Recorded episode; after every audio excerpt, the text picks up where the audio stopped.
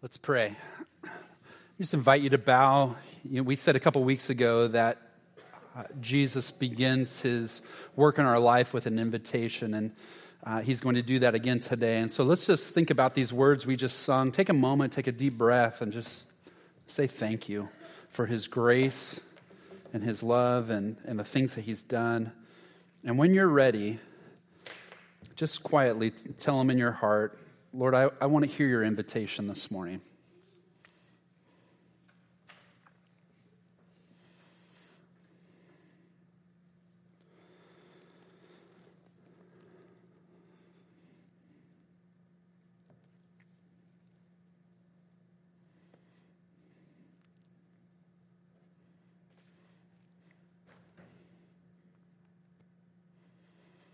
Lord, hear our hearts. We are grateful, and yet we know that uh, uh, the things that you'll invite us to today uh, will, will be driven by this love, this, this grace that we have experienced, this love you have for us, these great desires that you have for us. And so may our hearts be open uh, to all that you have. We pray in Jesus' name. Amen. Well, we all love shortcuts, don't we? Uh, start the new year off and you uh, buy your kit, seven minute abs, and you're ready to get going. And then all of a sudden you notice a new infomercial, six minute abs. And you're like, ah! Uh, or, or maybe the check engine light comes on in your car and you're thinking, no, no, no, no, no, no, no, no. This is not a good time. I do not have time. I do not have money to fix my engine. So you grab your little kid's prayer card from camp. You place it in front of the check engine light, kind of prayerfully, Lord, that should take care of it. Or maybe your kid's high chair breaks and something like this. Uh, now, Brighter, Joseph, I know just because you guys duct tape people at, to walls at camp doesn't mean you can do that with your babies. So we will be watching you too, okay? Uh, we, we all like shortcuts. We all want shortcuts. Uh, but shortcuts rarely lead to the real life change, the real fixes that we are looking for, do they? The path to life is usually long and hard. It, it, it, it, it requires us uh, to take a path sometimes we don't want to take, but we know we need to take. And so, uh, nothing, I, I, think this idea comes out really, really clearly in chapter 25 of the story. So, can I invite you to turn to chapter 25 of the story? Or if you want to follow along today, actually, we'll be um, in Mark chapter 8. And you can actually turn to Mark 8, and I promise we will just be there, and, and you don't have to skip to eight other passages uh, today. But we are in a, a, series called The Story. And uh, we have been going through, we're in chapter 25, been using this book as kind of a, a guide. It's a, a bridge version of the Bible. It helps us to chronologically go through the Bible to understand God's big story. And so each week, what we're able to do is look at one of the key stories in chronological order, one of the key stories, but see how every one of these stories is telling God's big story, that the Bible is about one story, God's story, for you to be in relationship with Him. And so every week, as we try to discover what, what, one of these stories is trying to tell us about the big God story, we also see this fascinating thing that God is drawing us into his story, your story, and his story meant to be lived together. And uh, if, if there's anything that has stood out in 25 chapters, and really from chapter one on, we saw this right from the beginning that our story has a divine problem. If you're taking notes, I want you to write this down because this will help you kind of follow along what we're going. Because one thing we've discovered, if if I can kind of summarize a little bit of where we've been, our story has a divine problem.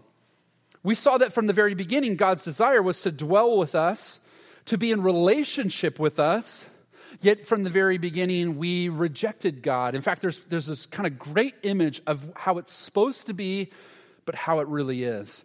And so we see that when, when man sinned, that there was this moment uh, that in the cool of the day, that God was walking through the garden. And there's this picture of how it's supposed to be that God would come and he would walk with, with, with man and he would, he would uh, walk with Adam and Eve and he would, he would share uh, a life with them. But we find them hiding and, and, that's what sin does, our rebellion from God does, is it, it, it causes shame. It causes us to hide from God. And so, what we've seen now for chapter after chapter, for 25 chapters, what we've been seeing is that God, who, who passionately loves us and wants to be in that relationship, is He's working to redeem and restore and rebuild this relationship with His creation. And as much as we try to fix the problem, we're discovering that we do not have the ability, that the, the price is far too high that, that it is beyond our capacity, our ability. And so, uh, uh, part of what we're going to be able to see today is that the solution for God, this divine problem, it, it, we can't bring the solution. And this is why chapter 25 is so important. Now, just to kind of set the context of what we think of where we've been these last couple weeks, Jesus, in the last couple weeks, we've seen how Jesus has entered into the picture and how he's part of what God is doing to redeem and to rebuild and reclaim his creation. And Jesus, uh, they know there's something different. He is no ordinary man. In fact, when he speaks, they say he speaks like one with authority. And what they're saying is this is that he's not like the other rabbis who say, you know, Rabbi so and so and Rabbi so, and they're, they're, they're claiming the authority of these other rabbis as to why they take this position. But when Jesus speaks, he speaks as if he has the authority, as if he's speaking with God's authority. And he's speaking things like forgiving sins, and only God can forgive sins and he's calling out the Pharisees and he's calling out the unrighteousness of the religious leaders of his day. There's something different about his message. But everywhere his message goes, there's power. Power is being released wherever he goes. The blind see, the lame walk, the leper is cleansed. In fact, there, there there's uh, stories where, where Jesus, he, he stands up and he calms the sea, he calms the winds, and his disciples say, who is this guy? Who is this that even the wind obeys him, even waves obey him? They know there's something different. Armies of 5,000, 4,000, if not more, are fed with just a handful of fish and loaves. And now here we come to the final season, the final kind of closing chapters of Jesus' life. And it says that as we entered into chapter 25, what we begin to see is that he began to take his disciples, he began to walk and to, and to go away. They, they walked to the outer north region of Palestine, probably days of walking. And they come to this place called Caesarea Philippi. And this is a place that's, it, it's pretty unique place for Jesus to bring them to. So as he brings his disciples, he brings them to a place that was known for worship, but not the worship of God. It was known for the worship of Baal and worship of the god Pan and worship of, of, of uh, the different Caesars. And this is a place of emperor worship, of, of, of, different kinds of worship. And in this place, Jesus is about to ask his disciples the most important question he has ever asked them before. And so we pick up in verse 27 of Mark chapter 8. Jesus says these things. He says that Jesus and his disciples went to the villages around Caesarea Philippi. And on the way, he asked them, Who do people say I am? They replied, Some say John the Baptist, others say Elijah, and still others one of the prophets. But what about you? He asked. Who do you say I am? And Peter answered, You are the Messiah. And Jesus warned them not to tell anyone about him. Now, think of this moment. Uh, Jesus begins with this powerful question Who do the people say that I am? And the disciples are buzzing because of the enthusiastic response that he's getting wherever he goes. He's saying, Wow, I mean, some people, I'm, they're even saying, You are John the Baptist come back to life. In fact, we read in the book of Luke that uh, Herod, who was the king, he had had John arrested, he had him beheaded. And when he started to hear of all these miracles of Jesus, he started to wonder maybe John had come back to haunt him. John was back. He had come back to life in the person of Jesus. So even King Herod was saying things like this about Jesus. They're saying, gosh, something, we're living in one of those days when one of the great prophets is here. Is it Elijah? Is it Jeremiah? Is it, is it a new great prophet that's among us? Have you ever, you ever stood around greatness? You ever been around a big celebrity and kind of kind of got your, you know, you, were in awe? I remember one day I was, I was uh, at a, a Laker game and Magic Johnson passed by and I reached out and touched the hem of his garment, like, and I patted him as he went by. I'm like, I just touched Magic Johnson. Like, it was like such a big deal. Like, there, there's kind of this, they're, they're, they're just so excited about what is happening. And then comes the question What about you? He asked. Who do you say I am? All they've seen, all they've heard, all the opinions, and now the most important question that could possibly be asked Who do you say that I am? It's the question that all of us at one day face. Who do you say I am? And out of the silence, Peter answers, You are the Messiah. Now, the word Messiah and the word Christ are the same thing. You guys, you know Christ is not Jesus' last name, right? That's not his, right? So Messiah, Christ is his title. Messiah and Christ. Uh, Messiah is Hebrew, Christ is Greek. They are the same word. They mean the anointed one. And so when someone uh, was crowned king, he was anointed. And so the Messiah would be the one who was anointed by God. It would be this, this king who would be, basically replace all kings, end all other kings. And all, it, it, here's what was believed that, that, that all these nations were going to rally together against the Messiah, against the Jewish people. And that the Messiah would be this great military leader. He would lead God's people, he would totally destroy all of God's enemies. It would be the largest war in the history of the earth. And afterwards, Jerusalem would be renovated. All the Jews who were around the world, who were dispersed around the world, they would all return home, and Jerusalem would once again become the center of the world. They would rule with peace and goodness forever and ever. The Messiah, the Christ, by very definition, is a winner. Victory, glory, power. Those were the words that went with the Messiah. And Peter says to Jesus, We believe you are the one. You're the promised one. You're the one we've hoped for. You're the one we've prayed for. You're the one who's been spoken of. We begged, we asked God to send the Messiah, and He has. And He has sent His King, His anointed King, His one and only Son. We were oppressed, we were in need, and God, just as He promised, answered our prayer. And with grace, He sent His Son.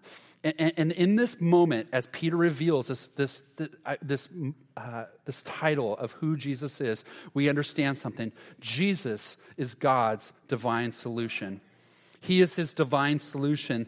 That our divine problem could only be fixed by God and so God Himself has entered into this world to solve our problem. Jesus, the Messiah, has come. The Son of God has come for us to give us life.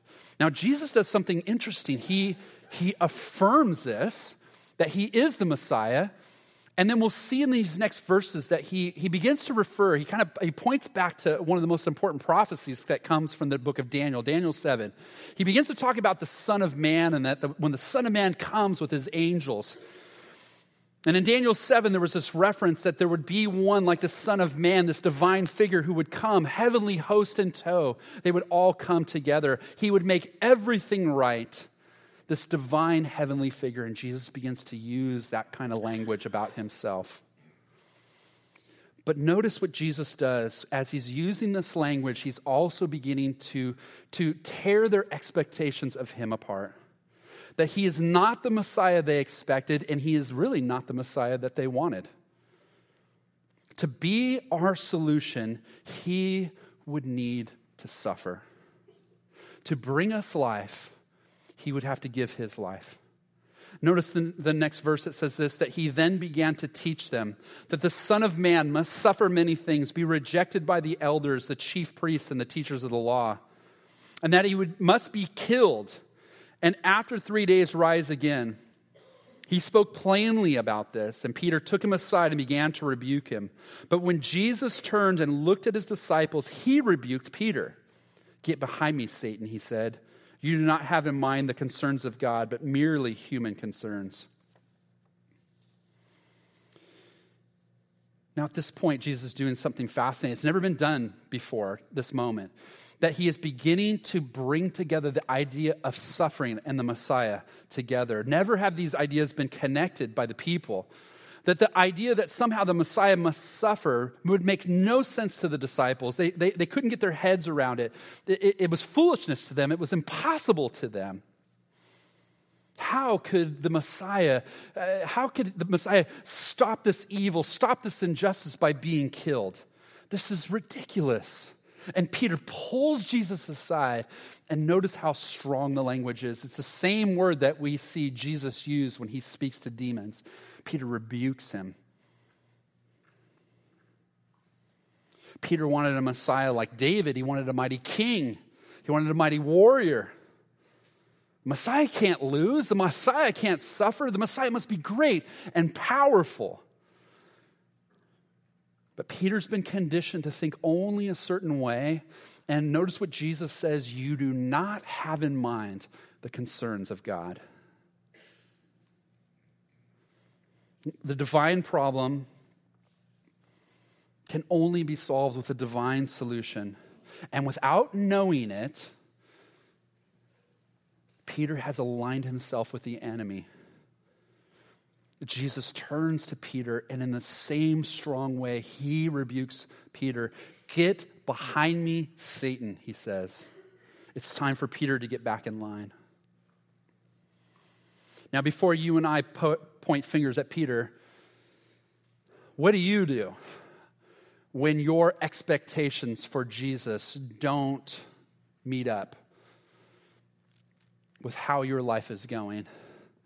What, what do you do when you are praying for something and it doesn't seem to be getting answered the way that you would hope for, the way you are, are, are uh, dreaming of? What do you do when the path He has for you involves suffering instead of blessing? What do you do when your expectations about life are falling short? and you're asking God to bless you, and all he seems to do is, is ignore you. He's not listening. And I began to think about this, and I thought, I am I'm really no different than Peter. I rebuke Jesus. I tell Jesus to get back in line with my expectations of him, my expectations for my life. Are we really that much different than Peter? See, Jesus knows the role of the Messiah is different than what we expect. He is going to overthrow evil, he is going to make things right, but he is going to do it through a cross and not a throne. And in this last season of his ministry, he's going to begin to explain and teach and train them to understand who the Messiah is and what the Messiah must do.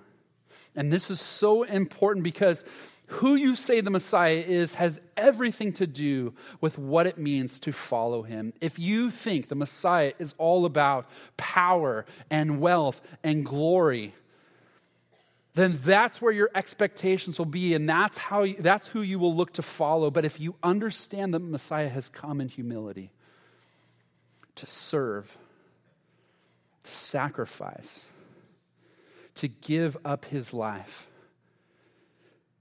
then when he calls you to do the same, you will follow him in that way. And this, is, this brings us to the big idea of this chapter of the story. And, you might want to go back and read chapter 25 again if you've already read it. But, but here's our big idea that Jesus, our Messiah, shows us that through the cross we are brought to life. It is through the cross we are brought to life. The cross, through the cross, Jesus is going to solve the divine problem and make eternal life with God possible. He will enter into that place for us. In fact, notice if you saw this, Jesus doesn't just say, I've come to die. Jesus says, I must die. I must do this. And he is, he is set on this happening. In fact, if you ever read the book of Luke, you'll notice this that about chapter 9, I think it's in chapter 9, and there's 24 chapters in the book of Luke. Chapter 9 on is all about Jesus. It says at one point in chapter 9 that he set his face towards Jerusalem. It means that he set his face towards the cross. Nothing would deter him. Everything else from that point on is him moving and not wavering. He is moving to the cross for you and for me to bring us life. In fact, there comes this moment in his life as we move on uh, from this moment. There will come this moment where he, he, he, he feels the pressure of everything and, and all the hostility around them, this, this pressure to back down. And he says these words in John chapter 12, verse 27. He says, he says, My soul is troubled. And what shall I say? Father, save me from this hour? No, it was for this very reason I came to this hour. Father, glorify your name. Jesus would not shrink from the cross as difficult as it was going to be for him. And, and before we simply just praise him for that, we also need to understand that the path of the cross was not his alone to walk. If we are going to be his followers, then we too must choose the path of the cross, and as Luke says, daily. Daily. Notice his next words. He says this Then he called the crowd to him along with the disciples and said, Whoever wants to be my disciple must deny themselves, take up their cross, and follow me. For whoever wants to save their life will lose it, but whoever loses their life for me and for the gospel will save it. What good is it for someone to gain the whole world yet forfeit their soul? Or what can anyone give in exchange? For their soul. If anyone is ashamed of me and my words in this adulterous and sinful generation, the Son of Man will be ashamed of them when he comes in his Father's glory with the holy angels. Jesus says, if you want to be my disciple, you must deny yourself, take up your cross, and follow me. And at this moment, you and I find ourselves kind of in an important moment because I, I, I think we would say most of the world is okay with the warm Jesus, the virtuous Jesus, the good teaching Jesus, uh, the moral Jesus. We, even in the church, can appreciate what he's done for us at the cross. But now, when he demands of us that we too must take up our cross, that this is not optional, this is where it gets difficult. Notice he says three things if you want to be his disciple, he says this we must deny ourselves. We must choose God's will over our own. Not my will, but yours be done. It means to renounce yourself as the most important thing in your life and place Christ there instead. Daily, open ourselves to his plans, his desires for our life. He says you must take up your cross. And, and this had to be absolutely puzzling to them. Because remember, this is pre crucifixion. They haven't seen him go to the cross yet. So when he's saying this, all they simply knew was this that anyone carrying their cross was, was on their way to their execution.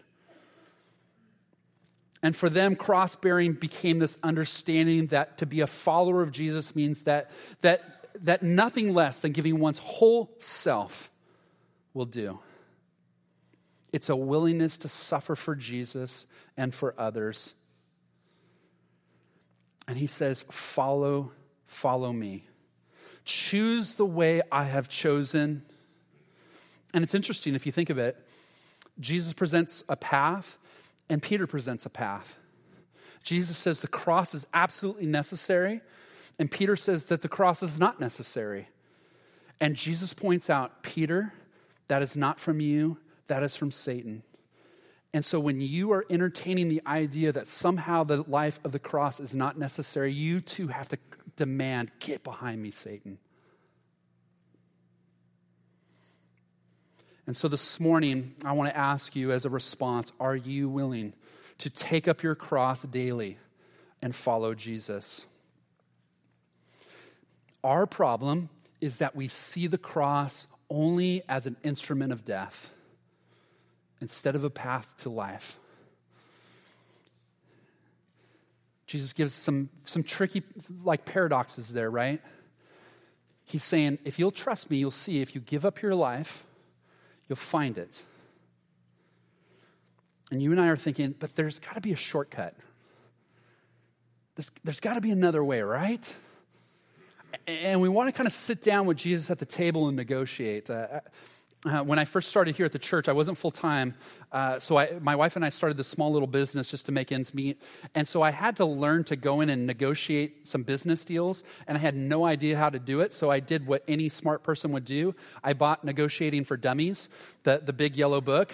And I kind of highlighted the things. And I'd go into these boardrooms with these corporate executives and I'd kind of figure out how to do things. But the best advice came from my father in law. He, he's the best salesman I've ever uh, seen in my life. And he said this he said, Bill, once, once the, the other party is willing to get up from the table and walk away, you know they've given you the best they can give you.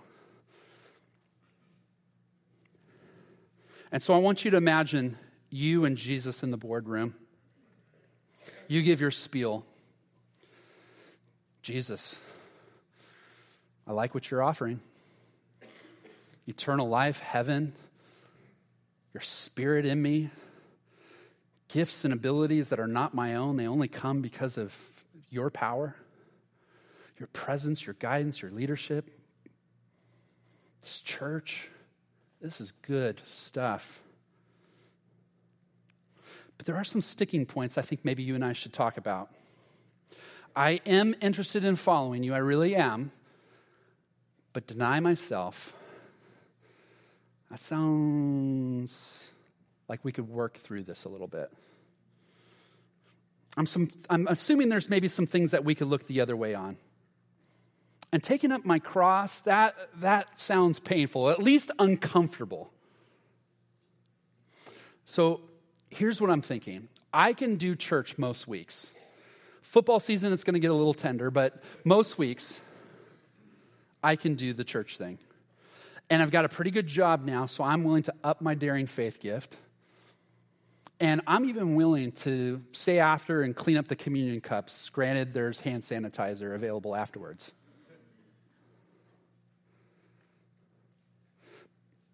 But I think we need to figure something out because this whole cross thing isn't working out for me. And I would imagine that a really long pause would come next.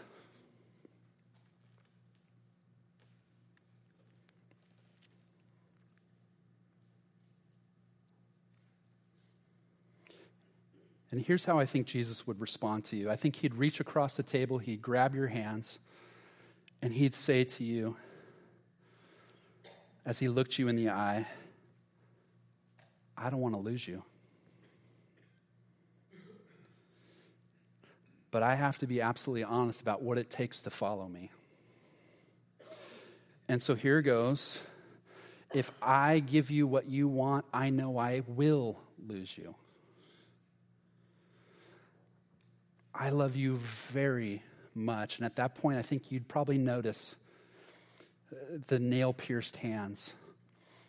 You would know that those are not empty, easy words.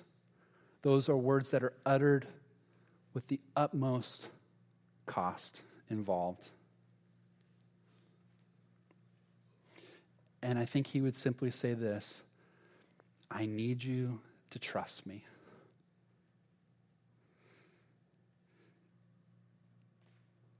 You got to deny yourself. You can't be in charge anymore. You can't be God. You have to trust me. And that means you're going to have to be willing to take up your cross. Not once, every day, you need to be willing to take up your cross. Trust me. I'm in it with you. I will never leave you. I will never forsake you. And I know he'd be that honest because I know He knows that through the cross there's life. Jesus said this that he had come to give us life, life that is abundant. And, and I, I think one of the best ways that you could describe what Jesus offers you is this abundant life eternally. Jesus said, I came to give you life, life that was abundant, overflowing. But we also see that that life is everlasting. It's never ending. Eternally means, doesn't mean later. You will someday get this life when you die or when he comes back. It means that that life begins now and it will never end. It will only get richer and richer the more you trust him and the more you walk with him and the more uh, you experience his presence. The Apostle Paul said it better than anyone I know. He said it this way He said, I have been crucified with Christ and I no longer live, but Christ lives in me. The life I now live in the body, I live by faith in the Son of God who loved me and gave himself for me. Will you, will you deny yourself, take up your cross, and follow him? I'm recognizing the unique ways that I struggle with denying myself. Willing to struggle, to suffer, to sacrifice by taking up my cross. And not just doing it once, doing it each and every day. And so, in a moment, our ushers are going to come and we're going to end our service in worship and in sharing uh, what the cross is all about the giving of his life so that you would have life. Jesus as we'll see in the next chapter of the story, Jesus, on the last night of his life, he took bread and he broke it. And he passed it to his disciples. He said, Take and eat, remember me. He hadn't done it yet. But soon they would come to understand what that meant. He took a cup and he passed it and he said, Take and drink. This cup represents my blood shed for the forgiveness of your sins. Drink it and remember me. And since then, the church has gathered week after week for thousands of years around this table to remember that through the cross there is life. In a moment, the ushers are going to pass this. Make sure you grab both cups, place them in the little rack in front of you. You'll have time. We have a couple songs that we'll sing together. But, but here's what I want to invite you to do listen to the whisper of your heart. Who do you say I am? And this morning, you don't have to be a member of Beach Point, but if you can say, You are the Messiah, you're the one God sent, you're the one who has to lead my life, then take and eat and drink and remember him. I think what's so fascinating is this is that the story is all about this incredible this incredible thing that God has given to you. Here's Jesus. Father, Son, Spirit, they've lived together eternally, joyfully, perfect union, perfect joy, perfect love. So, why the story? Why create us? Why go through all the trouble? It is to share that glory, it is to share that love with you. God so much wants to know and share all that He is with you now and forever. That He would go through all of this, all of this, to bring you to Himself. And so I know you're going to want to, like, I want to do this. Wait 10 minutes for that. In these next moments, just encounter Him. Enjoy Him. Enjoy the God who did not need to do this, but chose to do this to bring you to Himself. And so let's pray.